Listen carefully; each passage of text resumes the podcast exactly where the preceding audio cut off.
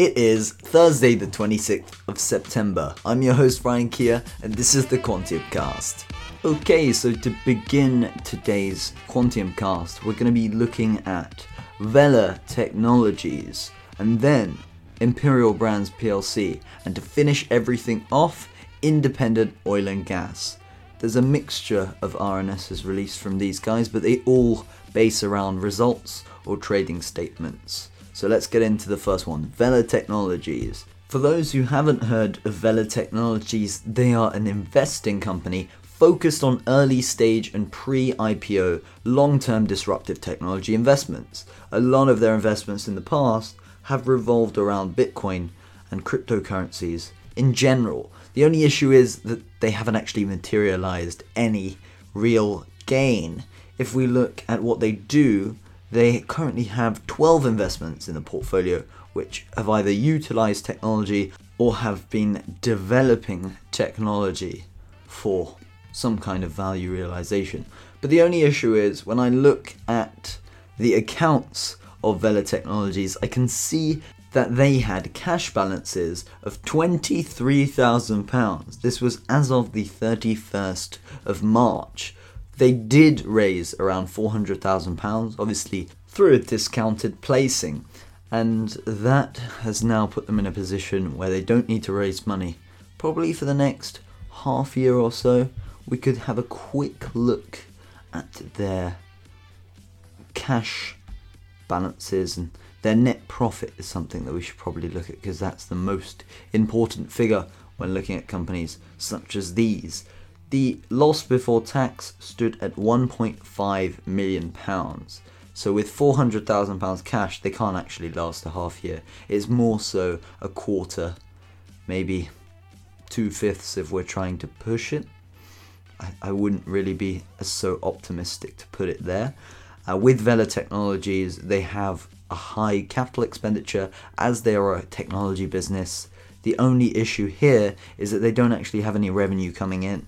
If we look at the administrative expenses, they are at £234,000 plus £1.1 million. The £1.1 million is a depreciation of fair value movements on investments. So it basically means that their investments have lost money this year, although in previous years they may have made some money. In 2018, their investments lost around 550k, not as much as this year, which is uh, not that great to say the least. The operating loss, though, went from 34,000 last year in the corresponding period on the 31st of March, that is 2018, to a loss of 1.427 million pounds on the 31st of March 2019.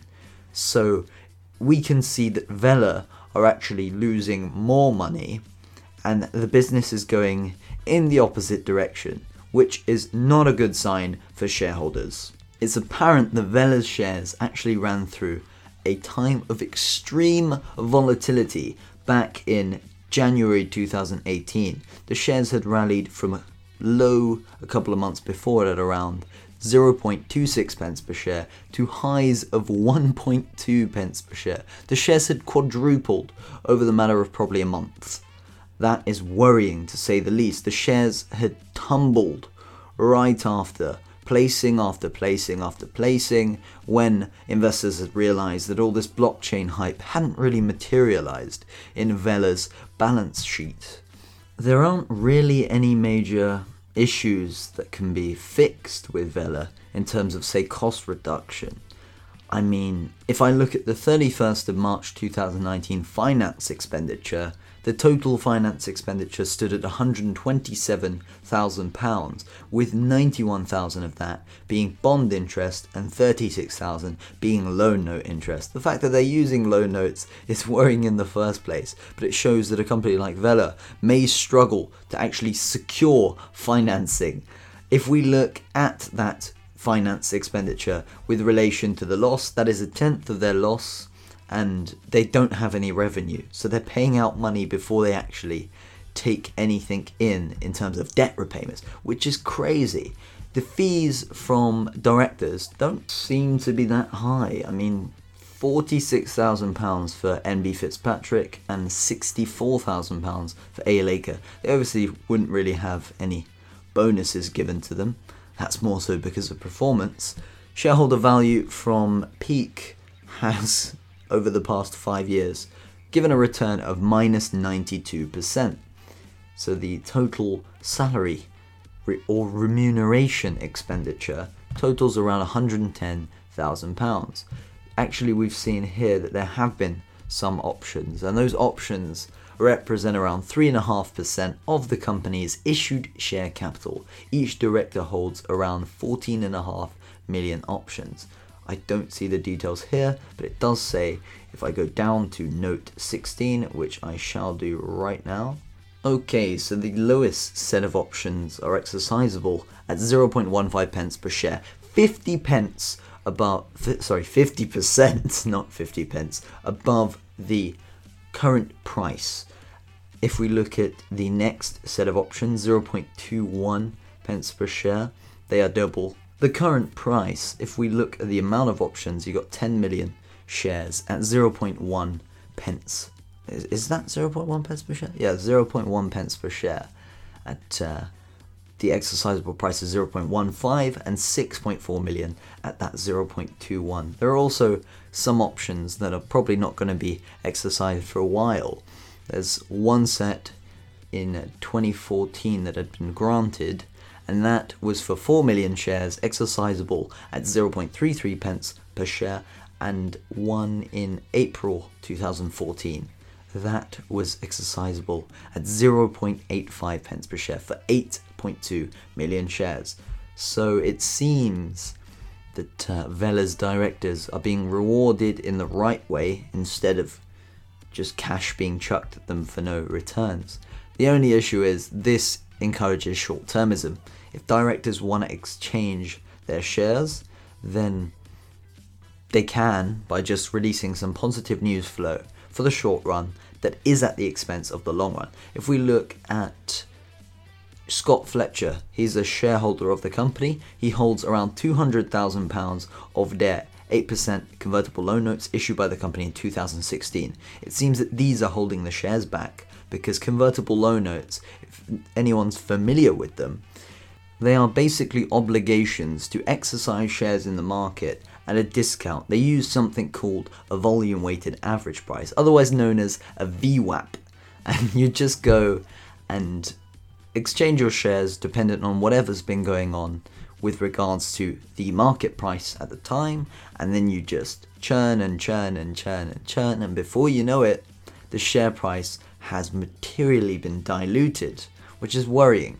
It's a shame that uh, Vela hasn't been delivering for shareholders, but it is a tech company, so investors must tread with caution and only invest money that you are willing to lose because companies that actually cannot generate revenue, pre revenue companies, tech companies in particular, are very, very risky. You could wake up one morning and you could see an RNS saying that liquidation has occurred, and it is unfortunate. I've actually woken up once to this kind of thing. A very small holding, but I took the risk.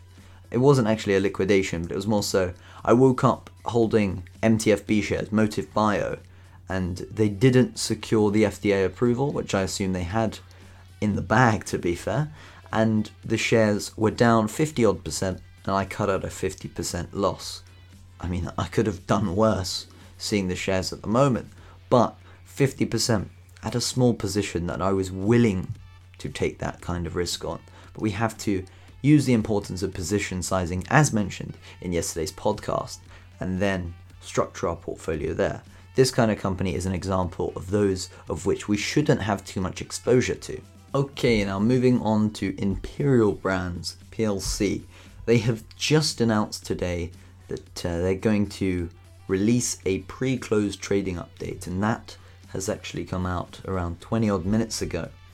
And they have announced that their group net revenue for the year to the 30th of September 2019 is expected to grow at around 2%, and that makes their earnings per share broadly flat at constant currencies. And the directors at Imperial Brands have actually mentioned that whilst this is disappointing for the current year, we believe that NGP, which uh, accounts for their next generation products, so like vapes, etc., provide a significant opportunity to deliver additive growth to complement our tobacco business. And they've also mentioned that they continue to refine their investments behind building a strong and profitable next generation product business in a rapidly evolving market. They have mentioned that their AAA performance, otherwise known as Africa, Asia, and Australasia, is down due to challenging market conditions. But if we look at their performance in Europe and the Americas, they've actually been growing, and that growth has actually offset the decline in the AAA markets, as we mentioned a couple of seconds ago. And we can also see that if we look at the financial performance, they expect the results will benefit around circa 30 million pounds of other gains this year compared with 80 million last year. The results are not as great as previous years, but we can note that due to foreign exchange volatility, good old Imperial Brands plc can actually benefit their earnings by 2%. They've mentioned circa 2%, so it's at least 2% in this case. That is due to the pound dollar conversion rate. So that will hopefully make their results a little bit better. They've also mentioned their current cost optimization program has been making a good bit of progress that will realize annual savings of around 300 million pounds by September 2020. And yes, they are in a very, very difficult market, but they are trying their best to say the least the next generation products market is expected to grow by around 50%. That is a very, very large number, but it is relative to the size. Their NGP business is relatively new. They want to grow net revenue by around 50% this year, but that is below their expectations, even there. So this is a little bit worrying, in my opinion. Imperial shares have actually taken quite a battering over the past 52 weeks. If we look back to 52 week highs, we'll put them at around £27.50 per share. 52 week lows take them to around £18.50. The close price as of yesterday, which was Wednesday the 25th of September, the 4:35 p.m. GMT auction had closed Imperial Brands shares at £20 and 65 pence per share. So the shares are up around 10% from lows, but they are down around 25.5% from highs. So the shares are down for the year. Just to note, they began the year at £26.70 and now they are £20. So a drop of around 25 30%, as I mentioned. That makes the company's shares trade at a price to earnings ratio of 14.5 and the market cap stands at just under 20 billion pounds. If we compare Imperial brands to, let's say, British American Tobacco, let's just look at one figure of the price to earnings ratio. BATS, which is a similar company to uh, IMB, is trading at a PE of 11 I guess that makes IMB a little bit more expensive relative to one peer in their sector. We'd have to take a larger sample across multiple markets, but just from that look, it shows that IMB is a little bit overvalued relative to BATS, but it doesn't mean that the sector is expensive because historically the PE for stocks in the tobacco sector had been around 20, a PE ratio of around 20. And currently we're seeing 10 to 15, which is a little bit worrying. 20 to 25, in fact, would have been a previous range. British American tobacco shares were trading at five and a half, oh, sorry, 55 pounds 50 per share. Now they're at 29 pound 24. Uh, if we look back five years on Imperial brands, we can see that their shares were trading at highs of around £40 per share and now 20. So they've almost taken a 50% haircut over the past couple of years. And those highs were made in around the period of August 2016. So it's unfortunate to see Imperial Brands reporting such an unfortunate update There's no major problems, but they're just failing to deliver on growth expectations. Low single digit revenue growth in their tobacco business and higher tobacco operating profit. I mean, that's fine, but they've even mentioned themselves that they have not performed by saying, whilst this is disappointing for the current year, we believe that one of our new products, the NGP area, provides a significant opportunity to deliver growth. So they've said, whilst this report wasn't that great, we will hope to produce something better, and we believe that we should do well in the future. We hope that for the sake of shareholders, Imperial Brands can deliver on these forecasts and commitments, hopefully, in the future. So now we're going to move on to the final company for the day, Independent Oil and Gas. They've released their half one 2019 interim results, and we can see that they highlighted their fundraise of aggregate proceeds of 18.9 million pounds, and this was after they denied an offer from Rockrose Energy. Rockrose Energy wanted to buy out their debt for around 40 million pounds. I believe, sorry, 52 and a half million pounds was the offer to buy the debt of the takeover target at the time, Independent Oil and Gas and that company, Rockrose Energy, has actually submitted the debt offer after having a £26.6 million acquisition proposal rejected by IOG's board at the start of March. As we can see, these results are for the period ending the 30th of June, so that will probably be involved here in the highlights. One important thing we should look at is that IOG actually had a successful raise of 100 million euros through a five year bond, which sees the company fully funded for phase one of their project development that is hopefully going to be executed over the next couple of months.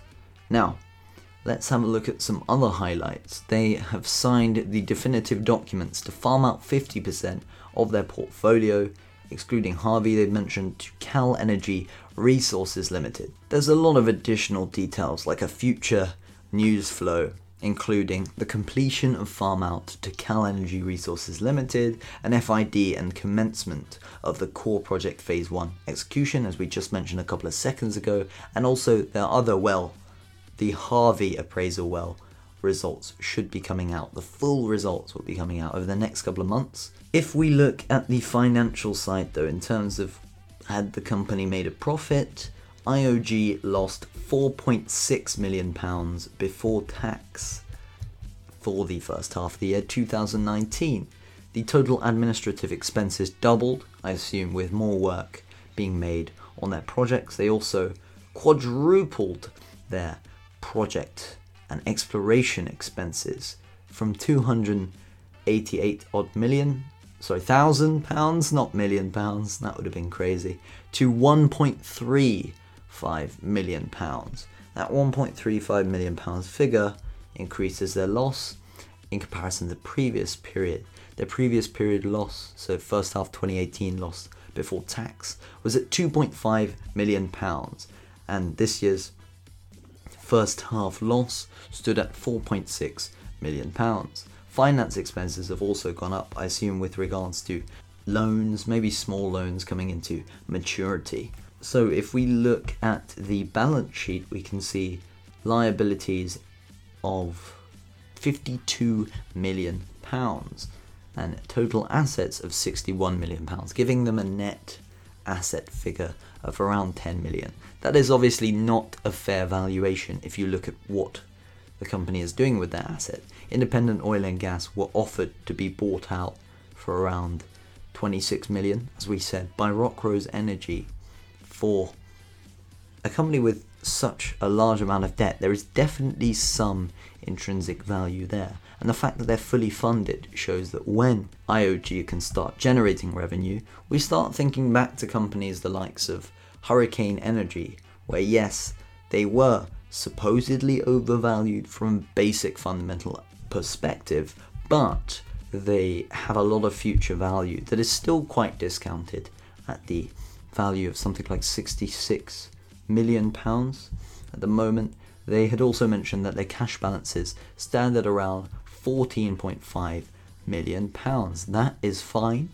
And for me, that shows that they won't likely place. They did place recently, but they decided to decline the offer to get their debt bought out by Rockrose and potentially have to pay something through, say, CLNs or convertible loan notes. Instead, they decided to just place and get everything out of the way. And yes, it did harm shareholders in the short run, but for those who really wanted to get a little bit of value in the long run, this had secured the future for IOG, which was quite decent. And I think these guys are one to watch. In terms of the story, to be honest, I don't hold shares, nor does anyone affiliated with Quantium Research. We don't hold shares on the long side or the short side, on independent oil and gas in particular, or in fact any of the shares mentioned in today's podcast, including Imperial Brands and Vela Technologies. We don't hold any positions, warrants, etc. But uh, the market cap of IOG stands at 50, uh, 66.5 million pounds. And if we look at the 52 week highs, they had been recorded at around 31.5 pence per share. The lows for the year have been recorded at around 10 pence per share. In fact, 52 week highs on the day had reached 35 but spiked back down. But as we mentioned, the lows had been recorded at 10 pence per share. So the shares are up 100% from lows and down around a third from highs. Some shareholder value if you got in on the low low. I mean, the shares went from 10 pence to 18 pence on the Rockrose offer and crashed back down to 10 pence. And now they had been recorded as of close 25th of September, which was Wednesday, so yesterday. The last recorded trading price had closed at 19.5 pence per share with a spread of 19.5 on bid and 19.7 on ask. IOG is definitely one to watch in the future because if somebody tries to offer to take over their debt, and they've also been offered to be taken over by Rockrose Energy at around a market cap that is similar to the price now, a 50% premium to the shares when they were at around 12 pence per share, so around 18, 19 pence, giving them a debt plus cash valuation of something like 66. So that's about the current market cap, 18 odd, 19 odd pence per share. So the shares are definitely valued here because they were about to be taken over, but uh, they declined it actually. I think it's reported here that Rockrose had uh, pulled out, but if we look at IOG's RNS, they mention that they had turned it down. So we don't know the exact result, but if one wants to clarify, it would be smarter to email the CEO of Independent Oil and Gas, Andrew Hockey, or even the CFO, James Chance, or even some PR person. It's totally up to you. But, anyways, that wraps up today's episode of the Quantium Cast. If you haven't already, make sure that you sign up on our site at quantiumresearch.co.uk. I've been your host, Ryan Kia, and I've got another train to catch. Forgive me for the droning tone at some points in the podcast in these morning episodes. I think tiredness is just starting to get the better of me. But but all is well. It is almost the weekend. I hope all of you have a wonderful trading day ahead and we'll be back exactly this time tomorrow. Make sure if you haven't already check out our analysis on Metro Bank. We looked at the share price of Metro and also looked at the chart as to what are some potential setups on the long and the short side. So we gave a really unbiased approach as we do at Quantium Research. We always keep it raw and uncut, full flexibility. Anyways, though, I've been your host Ryan Kia. Until next time.